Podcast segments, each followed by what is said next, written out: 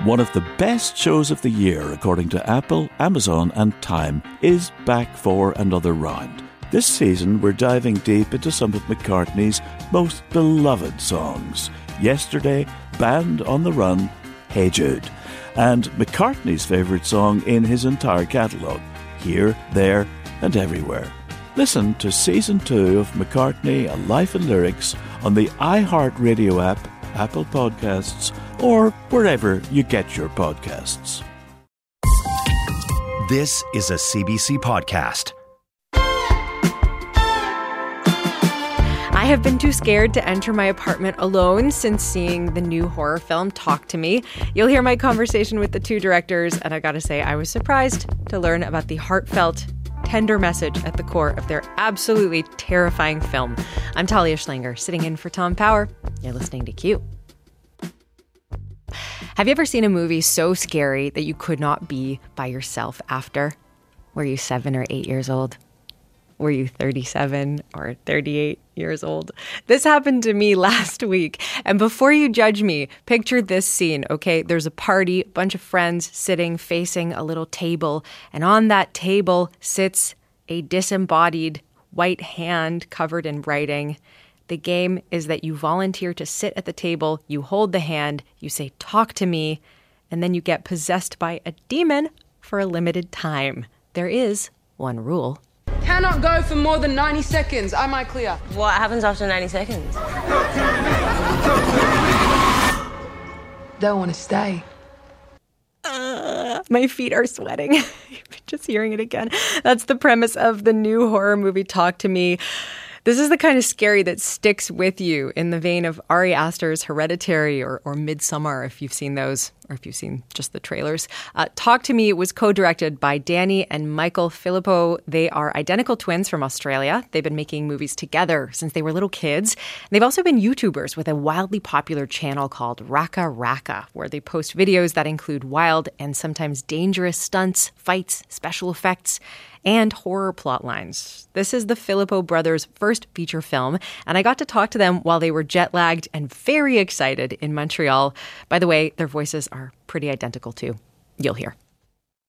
I have to say off the top, I'm a little bit mad at you both because I, the night after I saw your film, I had to call my sister to talk me into my apartment um, and stay on the phone with me while I checked all of the closets and inside of the oven, and I was terrified for days. So thanks a lot. Oh my gosh, there could have been a ghost inside that oven. You know, how big's your oven? You never know. I mean, I left. I was out of my apartment the entire day. Any anything could have gotten in there. This has been a dream a long time in the making. How are you guys feeling now that it's finally go time and it's you know coming out into the world? Well, yeah, it feels like we're dreaming. It literally everything's so surreal and, and it doesn't. Yeah, nothing feels like it's actually happening. It's so crazy. All, all the audiences and stuff have been so like yeah they're embracing it, which is amazing. Like we we love seeing the screenings and meeting everyone. It's been yeah, literally a dream. I, I, we never would have thought this would be the outcome from this independent film that we made. You've had some incredible people expressing how much they loved your film. There's Ari Aster and Jordan Peele and Steven Spielberg and Stephen King. Danny, what has that meant to you? Early on, agents from Hollywood had seen the film. So when we got to Sundance, they'd really like brought this buzz about it and then got a lot of people interested. And one of them brought Ari Aster to the screening. And so he was there for the premiere at the Egyptian Theatre in Sundance. And we were just sitting at the back, just because we're watching you like, and just cringing the whole time. And then, uh, like, the film finished, and I got up. I'm like, I'm gonna go apologize to Ari for being dragged here by one of the agents. So, like, I went over to him to apologize to him, and then he like walked over to us, and he's like, "That was so special." And I was like, "What, really?" And then, yeah, and then he just he got our numbers, and he's been texting us, so that's been crazy. That that's uh, and then yeah, Jordan Peele FaceTiming me, so I'm like, yeah, unreal, surreal. Jordan Peele FaceTimed you. What did he say on FaceTime? Oh, just he's saying how much he loved the film and that he wanted to meet and, and all this sort of stuff. It was insane. It was crazy. This is just the start for for you guys, I'm sure, in your in your feature film world. We'll talk about some of your your YouTube stuff uh, in a moment. But so this is a movie about demon possession and a disembodied hand. Uh, where did the idea come from in the first place? Yeah, there was uh, this experience that I had, this footage that I saw of uh, my neighbors uh, doing drugs for the first time, and all the kids that he was with were filming him and laughing at him when he was having a really negative reaction to the drug. So that was like a big uh, a, starting off, kicking off point for me. And then there was a short film by a guy named Daley Pearson that he sent to me to direct, uh, which was about kids having fun with possession. And the two things just felt like they existed in the same universe. And I, I did a rewrite of the short, and then once I started writing, I couldn't stop. Yeah, and, and also we wanted to make a film that was current and like, what would kids be doing with like an ancient relic like that now? And I feel like that's exactly what would be happening. Everyone would be filming it and sharing it and posting it and uh, yeah, intriguing others to, to come and try it. Because like if you look up hashtag possession or Ouija board online, you'll see so many different people around the world trying it and wanting something to happen. Like that, we've got like a an obsession with the paranormal and the macabre.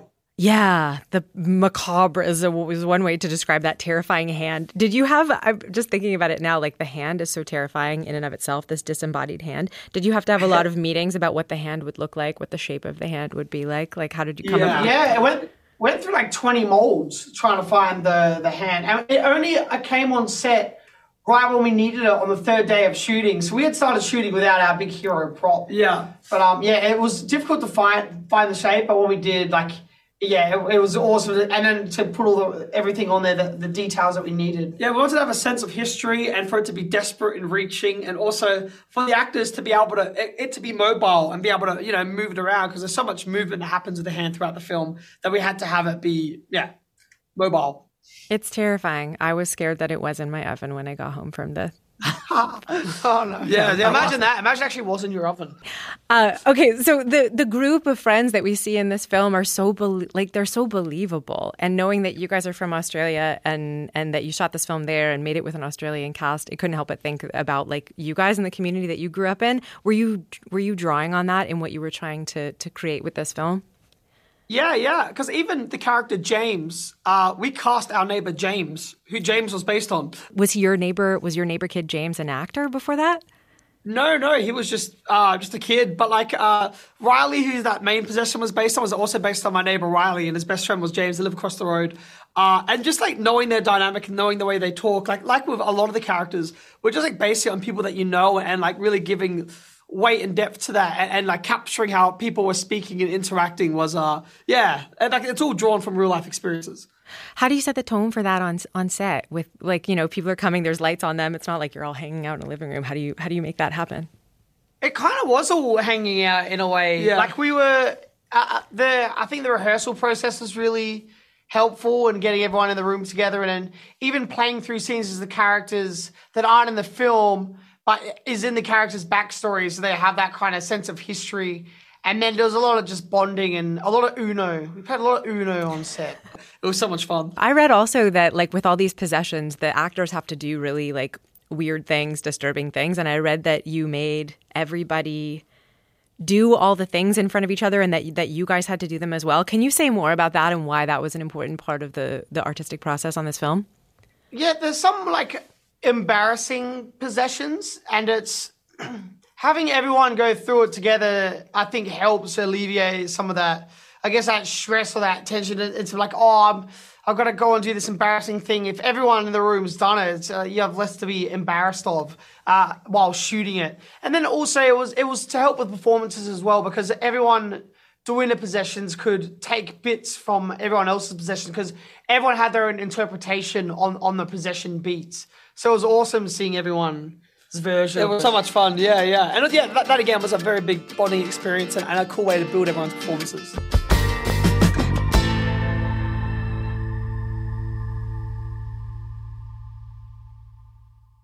Think of your favorite one hit wonder, Or that overpriced toy your parents would never let you have? or that TV show that no one else remembers because it was canceled way too soon. Now, what if we could fix it?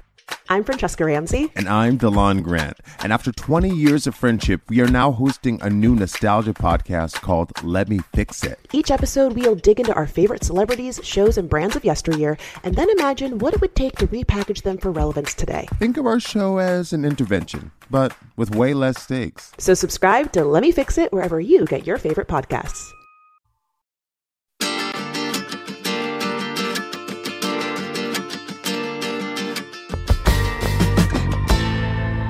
There's emotionally tough stuff in the film too, right? Like the the main character, played by the actor Sophie Wilde, has lost a parent and is in this really difficult moment um, in her life. You guys have talked about depression and about suicide being part of your own family history. Danny, I'm curious for you who wrote the or co-wrote this the screenplay. Um, how personal was that part of the the story for you? Yeah, I mean, all of it was um, trying to express those things and talk about those things and, and be a bit therapeutic of what you're writing. Uh, I think it's it's a really good way to to alleviate some of those feelings is to put them down on paper and, and talk about them and uh, convey them through words. Yeah, the whole the whole writing process, all of it was like a very personal and um even even like the shooting of it, we were shooting at our old high school or like the train station that we used to take all the time or the skate park that we grew up in. Uh, so like like having all those things throughout the film just made it feel really really uh yeah I don't know yeah personal. Same thing for you, Michael. Like when you read the screenplay, did you recognize yourself? Yeah.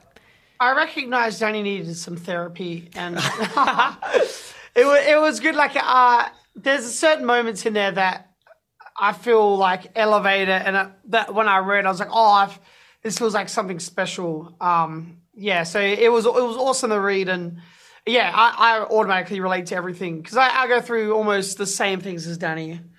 But he's just a lot dumber than me, you know. Right? No, well, look. okay, you guys are clearly having so much fun together, and you shot this at your high school. What were you like when you were in that high school as students yourselves, like as twins at this high school? Well, we were never allowed in the same class. And we got 'cause we'd suspended. Yeah, we got suspended a lot as well. Half the teachers loved us, half despised us. Well, I don't despise. Yeah, despised. No, hatred, just didn't like. disgusted. just didn't like. But they um, there's still uh, high school teachers that I keep in touch with, and, and even one of them, our drama teacher, Miss Fisher, she came and watched the first cut of the film and gave us notes and all that sort of stuff. And another uh, high school teacher, Mr. McCurry, came and he was an extra in a bunch of the scenes as well. And uh, yeah, Oh, speaking of the school, is pretty funny. They got a grant uh, because, and apparently they they kept using us as a example to like get this like million millions of dollars spent on this new drama facility, like this top of the line, like amazing, like uh, studio. Like Oh. they were able to get it because of the success that you've had. Is that Yeah, it was like a big thing in the funding. They're like, oh look at it, Are you it was sure? her- yeah, I've yeah, not heard yeah. that. Look at this success- Let's go back a little bit earlier because I understand that you started with filmmaking when you were nine years old. So, what was going on in your lives at that time that you needed film as an outlet? Well, we had like a bunch of kids around the same age. We had parents that were never home. So it was, you know, we were left to our own devices. And a lot of that was either beating the crap out of each other with backyard wrestling. We've, and we'd use like barbed wire, thumbtacks, fluorescent lights. Like we were horrible. Oh, that and sounds then The dangerous. other half was filmmaking. yeah, it was very dangerous. But we we had no parental supervision, so it was. It was of, like Lord of the Flies after school every day. Yeah. Uh, we, we had our grandfather that was helping raise us, but he passed away when we were 13. So as soon as he passed away, it was like, It was truly no holds barred. yeah. But, but um, yeah, I don't know. We were just expressing ourselves and doing little violent clips, and uh, it was like we were jumping between that and the wrestling, and then it was our friend's older sister Nellie that really took us under her wing, and she really supported the filmmaking side of it. So we would always make stuff and premiere it for her on the weekends. She told us about Sundance and told us that one day we'd make it to Sundance. And she would show us Sundance films, and then when we were 18, she moved to Salt Lake City. And uh, we hadn't seen her in 10 years, and our reunion was on the red carpet at Sundance. And it was insane. It was like, yeah, seeing her again and bringing her there, it felt like, it felt written. It was, it was so crazy. Yeah, it felt like a cliche script that was Yeah, it felt like- if you read it, you cringe. Yeah, that's too uh, yeah, that fairy tale ending. Yeah, yeah. But we got to see her again and, and share that with her, and it was a, a really beautiful, emotional experience. Did you cry?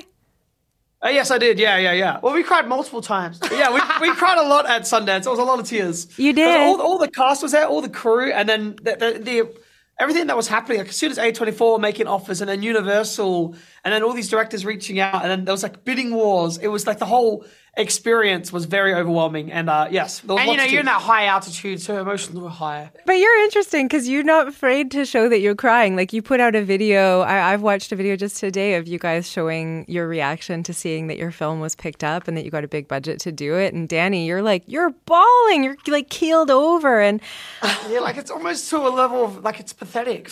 no, it's beautiful. It's actually really beautiful because in juxtaposition with these videos that you have that are like in some cases kind of violent, kind of scary, definitely not for everybody. They they don't suggest, "Oh, this is this is a person who's also going to let you see them cry about achieving a dream." It was always our dream and our goal, and, and like uh, once that funding, final part of funding came through, it was yeah, just overwhelming, and it was I was worked my whole life to to to get there and accomplish that, and so when it happened, it was just uh yeah, I just get, got overwhelmed, and yeah, um, it's been a very difficult path, like a really long and difficult, and uh, for it to all sort of come true. But this is posted to your YouTube channel, like Yeah. to your RackaRacka YouTube channel, the same place where I find videos of you guys, like you know, air airtight sealing a car with water and driving it around as a prank, or you know, doing, Yeah. doing Well, that. the- thing. I was kind of sharing the moment also with the fans as well. the fans that you have on YouTube were so supportive of you making a full length film. Like people were dying for you to make one, right? There are so many comments and people saying, We love what you do and make a feature film and you have so much talent and all of that stuff. But to your point, Danny, about like there being such a difference between making short videos where nobody's really talking and it's a prank and there isn't a lot of vulnerability to making a film that has a lot of personal content for you and, and is pretty vulnerable. What was what was that like? Were you were you scared about it? Yeah, yeah, like a, a, little bit, but like more excited about the challenge and knowing that's always what I really wanted to do. And the YouTube stuff we sort of fell into, but it was a, a great way to like really hone our craft and experiment and, and uh, really build our skill set. So, uh, yeah, I, it just yeah, I felt I felt ready. I felt like it was time. It's always it's always a bit nerve wracking though watching it with an audience. Yeah. Oh, for Yeah. sure. Can you help me understand a little bit about what you wanted to emotionally convey with with talk to me? Like what's the what's the emotional point of scaring people in the way that you've scared them in this movie? I, I think that uh, It's about connection. yeah, yeah, and and, and uh, is that what you would say? I would say about embracing genuine connection, Yeah, not and, false and- and like how scary life can be if you are rejecting those natural connections and you're left isolated and alone, and you've got no one to help pull you out of those those uh, dark holes that you can fall into. So it was just sort of expressing that at the time, and, and and, uh, escaping through vices. our vices, like whether it's alcohol or drugs or sex or social media, like if you're using those sort of things as crutches, uh, I don't know, it could uh, sort of dig you deeper into a hole. And so I just know I was expressing those sort of fears on, on, on the on the screen. For sure. I'm interested in what you said too about connection and genuine connection and just the moment that you talked about, like when you're being raised by your grandfather and your parents aren't around, and then you're 13 and then your grandfather passes away. Is there a connection between, I guess, maybe how you would have felt at that moment? Yeah. Oh, there was one. Are You'll tell the story about the the accident? Because I feel like that's a big thing as well with the connection. Well, yeah, yeah. I was just at a car accident when I was 16, and uh, I'd split my face open. They thought I might have fractured my spine, and uh, when I was in hospital, I just couldn't stop shaking. And uh, they were bringing like blankets in, turning the heaters on, trying to get me warm, but I just couldn't physically stop shaking. And my sister came and she sat next to me and she held my hand, and the shaking just stopped. And it was like this, uh, there, the touch of someone that I love sort of brought me out of this state of shock that I was in. So I just knew that that power of touch and human connection, like, that it can really bring you out of those moments, whether they're physical like that was or emotionally, like to have someone be able to hold your hand through those things, I think is like a, a really powerful thing that a lot of people take for granted. And it's not until you don't have those hands that you could, yeah, I think the worst things can happen. So the film was sort of conveying that in a way. Has your dad seen the film? Yeah, A24 flew him out to Los Angeles, and so he was able to attend some of the press tour with us, which was a lot of fun. What do you think? Uh, yeah, well, yeah, he loves it. He's so proud. He's a little bit embarrassing though, but you know that's okay. All dads are. In what way? Like he's very, very, very vocally proud of you? Is that the way? Yeah, I just Well, overexcited. there was one part where he was talking to the owner of A24, and I was like, oh my God, what is he saying? Like, he'll just do stuff that's embarrassing. Like, he gets too excited. Like, we went past the security guard, and security guard's like, do you, do you guys have ID? And then dad's like, do you have ID? Oh, my like, oh, shut up. My dad. well, yeah, you're embarrassing us, dad. yeah, I, I, yeah. Uh, But he just makes funny sounds for no reason, and so like he'll be talking to someone and go, "Oi, oi, oi, oi," and we're like, and they're just sort of looking at him like that. yeah. I have He's no an odd guy. I have no idea where you get your personalities from. No, no, no clue. Can I ask? Has your mom seen the film too? Yes, yes. Mum, mum's, uh, yeah, mum has seen it too, and she, yeah, she's supportive as well. We love our mum. It's interesting with mum. Uh, she's always overly supportive, even if, like, we used to do these live events where we'd get pretty injured, and she'd go there and she'd be to support us, but she's crying at the same time because she hates it, but then she wants to be supportive, and yeah, it's a. I think our mum. I don't know what she actually thinks of the film. No, she likes it. She loves okay, it. she loves it. Yeah, yeah, yeah, yeah, yeah. Shout out, mum and dad. Yeah, I bet they're proud too that there's like a thoughtful emotional core to it. Um, and maybe we'll end on this idea like what's the what makes you want to scare people? What's the value of making people scared? I think I, I just like creating those big communal, visceral, fun experiences in the cinema. There's something about that, and everyone can connect. And, and I think horror is a, a fun way to talk about really dark subject matter and themes, and have it not be anything feel preachy or over the top, I just present it in sort of a uh, fun way. I, And I feel know. like the yeah the most like visceral reactions you'll get is either through comedy or horror, because you're either screaming or laughing, and they're two you know very strong emotions. So it's cathartic. Well, congrats on making your childhood dreams come true. And I feel like this is just the beginning for you. I mean, it's exciting to think about where you're going to go. So, congrats. Thank you so much. Thank you, Sorry for the weird you. interview. Thank you both. Best of Thank you luck so to you. much. Pleasure. thank you. nice to meet you. It was nice to meet them too. I don't think it was that weird. They're just they're very excited. They made they made a movie. They're twins. What are you gonna do? That was Danny and Michael Philippou, identical twins and co-directors of the new horror film Talk to Me. It is out today. That's it for this episode of Q, but you can find another episode in your podcast today, right now. In fact, it's my conversation with Misty Copeland. I ripped through her book called The Wind at My Back. It was inspired by this very pivotal moment in her life. She became the first black woman to be named principal dancer at American Ballet Theater in New York, but she didn't see this as a singular or a personal achievement. She saw herself as continuing the legacy that was started by a woman called Raven Wilkinson, who has this amazing story of dancing in a white company in the 1950s. So Misty sort of weaves her story together with Raven's, and she's got uh, a lot to say about it and about confronting racism in the world of classical ballet. You can find that in your podcast feed right now. I'm Talia Schlanger, sitting in for Tom Power. I'll see you next time.